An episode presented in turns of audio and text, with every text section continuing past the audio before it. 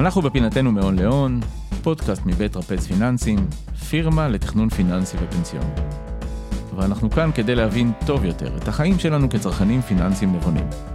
בשיחות פתוחות עם מומחים על השקעות בשוק ההון, ביטוחים, פנסיה וכל מה שמערב כסף בחיים הפיננסיים שלנו, מתחילים. שוב שלום, כאן מיקי קבליץ, מנכ"ל טרפז פיננסים. אנחנו חוזרים בפרק השני, בפרק הכפול שלנו לסוף השנה, והפעם, הטבות המס לעצמאים. כל עצמאי יודע שברגע שמגיע סוף השנה, הוא מקבל מכתב עם המון אותיות ומלא מספרים מרואי החשבון, שבא ואומר לו, בוא תפקיד כך וכך לחיסכון הפנסיוני, או לקופת הגמל ולקרן ההשתלמות, ושלא נשכח את ההפקדות ואת הפרמיות ואת הזכאויות. אז בואו נעשה רגע סדר במה קורה בסוף השנה לעצמאים. כל עצמאי בסופו של עניין מייצר לעצמו הכנסה שעליה בסוף השנה הוא יתקזז אל מול ההוצאות, ועם הרווח שייוותר לו ישלם מס, ביטוח לאומי, הוצאות נוספות, ולאחר כל ההורדות וכל ההפחתות וכל המיסים וכל התשלומים, ייקח את הרווח שלו הנקי הביתה. כדי לייצר לעצמנו בעצם מנגנון של חיסכון, באה המדינה ואומרת שככל שנפקיד לעצמנו כעצמאים הפקדות שייצרו לנו חיסכון פנסיוני עתידי, כמוהם כהוצאה לייצור הכנסה. בעצם המדינה מבינה שאם אנחנו כעצמאים לא נפקיד לעצמנו לפנסיה, לקרן ההשתלמות או למכשירי חיסכון נוספים, יהיה לנו קשה להגיע לגיל פרישה עם איזשהו הון משמעותי ממנו נוכל לפרוש. והרי גם למדינה אין שום אינטרס או שום uh, רצון שנבוא ונקבץ נדבות או נעמוד כמו עניים בפתח חלילה אל מול ביטוח לאומי ונצטרך uh, השלמת הכנסה כזאת או אחרת.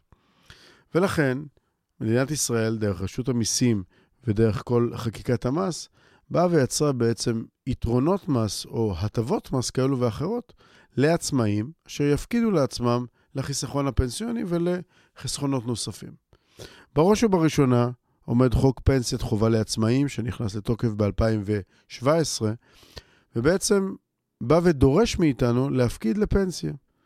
נכון שהמבנה הקיים הוא קצת עקום, אם נהיה כנים, ובעצם אומר את הדבר הבא: כל עצמאי חייב להפקיד לעצמו לפי החשבון הבא. עד מחצית השכר הממוצע במשק, שעומד השנה על 10,428 שקלים, עד למחציתו ישלם העצמאי 4.55%. על המחצית השנייה של השכר הממוצע במשק, כלומר, על החצי השני של אותו סכום, ישלם 12.5%. בעצם אם נכמת את זה, ורואה החשבון שלנו יעשה את זה עבורנו בצורה פשוטה, נגיע למצב שאם אנחנו מרוויחים מעל השכר הממוצע במשק, נידרש לשלם סכום מינורי יחסית של כ-800 שקלים. עכשיו, בינינו העצמאים, אם אנחנו חושבים שמ-800 שקלים לחודש נצא לפנסיה, אנחנו טועים ומטעים בעיקר את עצמנו. כי בתוך אותה פנסיה, אנחנו גם רוכשים לנו ביטוח למקרה פטירה לא עלינו, או אובדן כושר עבודה. וסך של 800 שקלים, אם נכיר בהם כ-16% מההכנסה שלנו, כמו שאנחנו אמורים לחשב, נבין שמדובר בסכומים מינוריים מאוד, 5,000 שקלים לטובת הדיון. זאת אומרת שיכול להיות שאני מרוויח כעצמאי 20 ואולי 30 ואולי 40 אלף שקלים, אבל חוסך לעצמי לפנסיה רק 800 שקלים לחודש, שמשקף לי שכר מבוטח של 5,000 שקלים לחודש. ואם חלילה קורה לי משהו, השאירים שלי, בת הזוג והילדים יקבלו קצבת שאירים לפי 5,000 שקלים. אף אחד מאיתנו כמובן לא רוצה את זה, ולכן ראוי ורצוי שנפקיד לפי גובה השכר האמיתי שאנחנו מושכים, או זה שאנחנו רוצים לבטח. ולכן הטבת המס באה לידי ביטוי בדמות פטור ממס על ההפקדה, בעצם נותן לנו הכרה בהפקדה הזאת כהוצאה מוכרת, באחוזים הרלוונטיים, ולאחר מכן, הכסף שהפקדנו, שמושקע בשוק ההון ומניב לנו רווחים וריבית דריבית, בעצם מייצר לנו בעתיד חיסכון שיהיה פטור ממס. פטור מאיזה מס? מס רווחי הון. אותם 25% על הרווח הריאלי, שאותם לא נשלם בעתיד. אז כאשר אנחנו מפקידים לפנסיה לעצמאים, חשוב להבין שאנחנו רוצים להפקיד ככל שנוכל ברמת התזרים, וקרוב ככל שניתן לגובה ההכנסה האמיתי שאנחנו באמת מושכים הביתה. ואם אנחנו שכירים בעלי שליטה, הרי שאנחנו מושכים משכורת לפי תלוש, ובעצם אחוז ההפקדה הפנסיונית ייקבע לפי אותו שכר שאנחנו מושכים לעצמנו, כתגמולי עובד, תגמולי מעסיק ופיצויים עד התקרה המותרת לעצמאים, כך שאנחנו בעצם לא נדרשים לבצע התאמות מיוחדות כעצמאים בסוף שנה, וההפקדות הללו ירדו חודש בחודשו.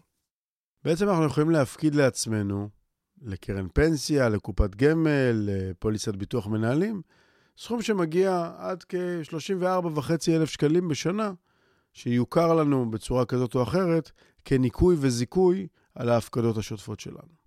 מעבר לחיסכון הפנסיוני, הטבת מס משמעותית מאוד שחשוב וכדאי לנצל לעצמאים, היא קרן ההשתלמות לעצמאים. בעצם אנחנו יכולים להפקיד סכום שיגיע עד לתקרה של 18,960 שקלים, נכון לשנת המס הנוכחית, וכאשר אנחנו מפקידים את הסכום הזה, כ-4.5% מההפקדה מוכר לנו כהוצאה. יתרת הכספים וגם אותם 4.5% ראשונים מושקעים בשוק ההון ופטורים ממס רווחי הון לחלוטין.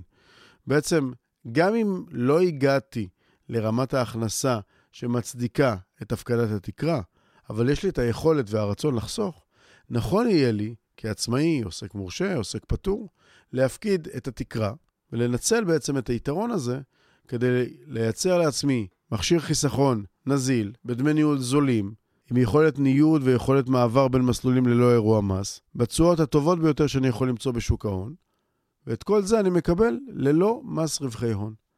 כך שקרן השתלמות לעצמאים הפכה להיות מכשיר ההשקעה והחיסכון האופטימליים בשנים האחרונות עבור עצמאים. בעצם כאשר אני לוקח את החסכונות שלי גם לפנסיה כעצמאי וגם את קרן ההשתלמות, אני מנצל שתי הטבות מס משמעותיות ביותר שיכולות להוות עבורי אה, עוגן כלכלי נוסף לכל ההיבטים הכלכליים קדימה. אני מוסיף על הנקודות הללו את ההיבטים עליהם דיברנו בסשן הקודם, בעצם בפרק הקודם, לגבי היבט הביטוחים. כי גם ביטוח עבור עצמאי יכול להיות הוצאה מוכרת. ביטוח חיים בוודאי, כמובן שביטוחים לעסק, או כל היבטי ההוצאות שקשורות לייצור ההכנסה. וחשוב לי מאוד לייצר כעצמאי את כל ההוצאות הללו במסגרת אותה שנת מס, כדי שרואה החשבון שלי יוכל לקבל את כל ההוצאות הללו לדוח השנתי שהוא בונה עבורי, ובעצם נוכל לקבל הכרה באותה הוצאה ולהפחית את הרווח החייב במס. לשכירים בעלי שליטה, יתרון נוסף שהם יכולים לנצל בדמות פנסיה תקציבית לבעלי שליטה, כאשר הם יוכלו לנצל את ההטבה הזו לכשהם יגיעו לגיל הפרישה, ולנצל תקציב מסוים שיגיע מתוך תזרים החברה, ויוכר לחברה כהוצאה מוכרת, ולהם כעצמאים, או להם יותר נכון כפנסיונרים באותו רגע, כהכנסה פנסיונית, כקצבה נוספת, עם מיסוי מופחת, בעצם יהיה תלוי במבנה המס הפנסיוני שלהם. לכן גם לשכירים בעלי שליטה, נכון מאוד יהיה לנצל את הטבות המס הללו גם בסוף שנה. כמובן שכל ההיבטים והסכומים הרלוונטיים חייבים לבוא בתיאום ובשיח עם רואי החשבון, שרואה בעצם את התמונה המיסויית הרחבה יותר אה, ברמה השוטפת שלנו על פני שנת המס. למי שהוא גם שכיר וגם עצמאי, יש את האפשרות בעצם לפתוח שתי קרנות השתלמות, גם לשכיר וגם לעצמאי שלו. ולכן הוא יכול ליהנות בעצם מהטבה דואלית, גם לכאן וגם לכאן. ליהנות מהטבת המס שלי כשכיר על ההפקדות שאני והמעסיק מפקידים באופן שוטף, עד תקרת שכר של 15,712 שקלים, כלומר עד 10% מהם, הפקדה של 1,572 שקלים בחודש, יוכרו לי כהוצאה מצד אחד בתלוש השכר, יגבו לי מיסים רק מהשלב שלאחר מכן, וכל ההפקדות הללו יהיו פטורות ממס אה, על הרווחים. ואני יכול גם לפתוח לעצמי קרן השתלמות לעצמאים, ככל שאני כמובן עצמאי ומחזיק בתעודת עוסק מורשה, עוסק פטור או חברה בע"מ, ולנצל גם את הטבת המס כעצמאי. לתוך הדבר הזה נכנסת גם קופת הגמל להשקעה, עליה דיברנו גם כן בפרק הקודם, כאשר היא לא מוכרת לי כהוצאה בשלב ההפקדה, מכיוון שמדובר במכשיר השקעה פרטי, ולכן אינו מוכר כהוצאה מוכרת בשלב ההפקדה כאמור, אבל הרווחים הללו שילכו ויצטברו יוכלו להיות עוגן כלכלי נוסף, אם אני אמיר אותם כאמור כקצבה פטורה ממס לחלוטין. ולכן אני יכול לייצר לי פה כמה וכמה וכמה אפיקי חיסכון, ויוכל להרכיב את כולם בו זמנית.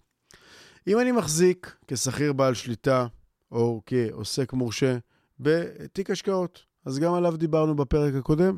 קיזוזי המס שאני יכול וכדאי שיעשה לקראת סוף השנה, חשוב שיעשו במסגרת שנת המס.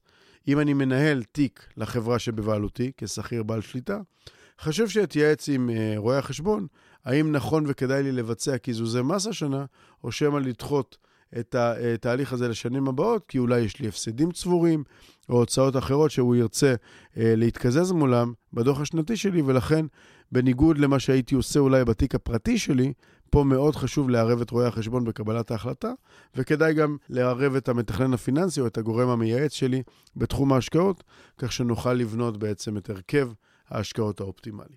אז טיפ הזהב שלי, אלינו העצמאים, אני אומר אלינו כי גם אני מחזיק בכובע העצמאי בעיסוקיי השונים, הוא לנצל כל טיפת הטבה שנותרה ושאנחנו זכאים לה בקרן ההשתלמות, להפקיד את התקרה ככל שניתן, בקופת הגמל ו/או בקרן הפנסיה לעצמאים, להפקיד את הסכומים האופטימליים ככל שאני יכול ברמת התזרים, וכמובן כאלה שיכסו את השכר המבוטח, חשוב לשמור גם על הבית במקרה הזה, ובסופו של דבר להבין שההטבות הללו לא ינוצלו אם לא ננצל אותם.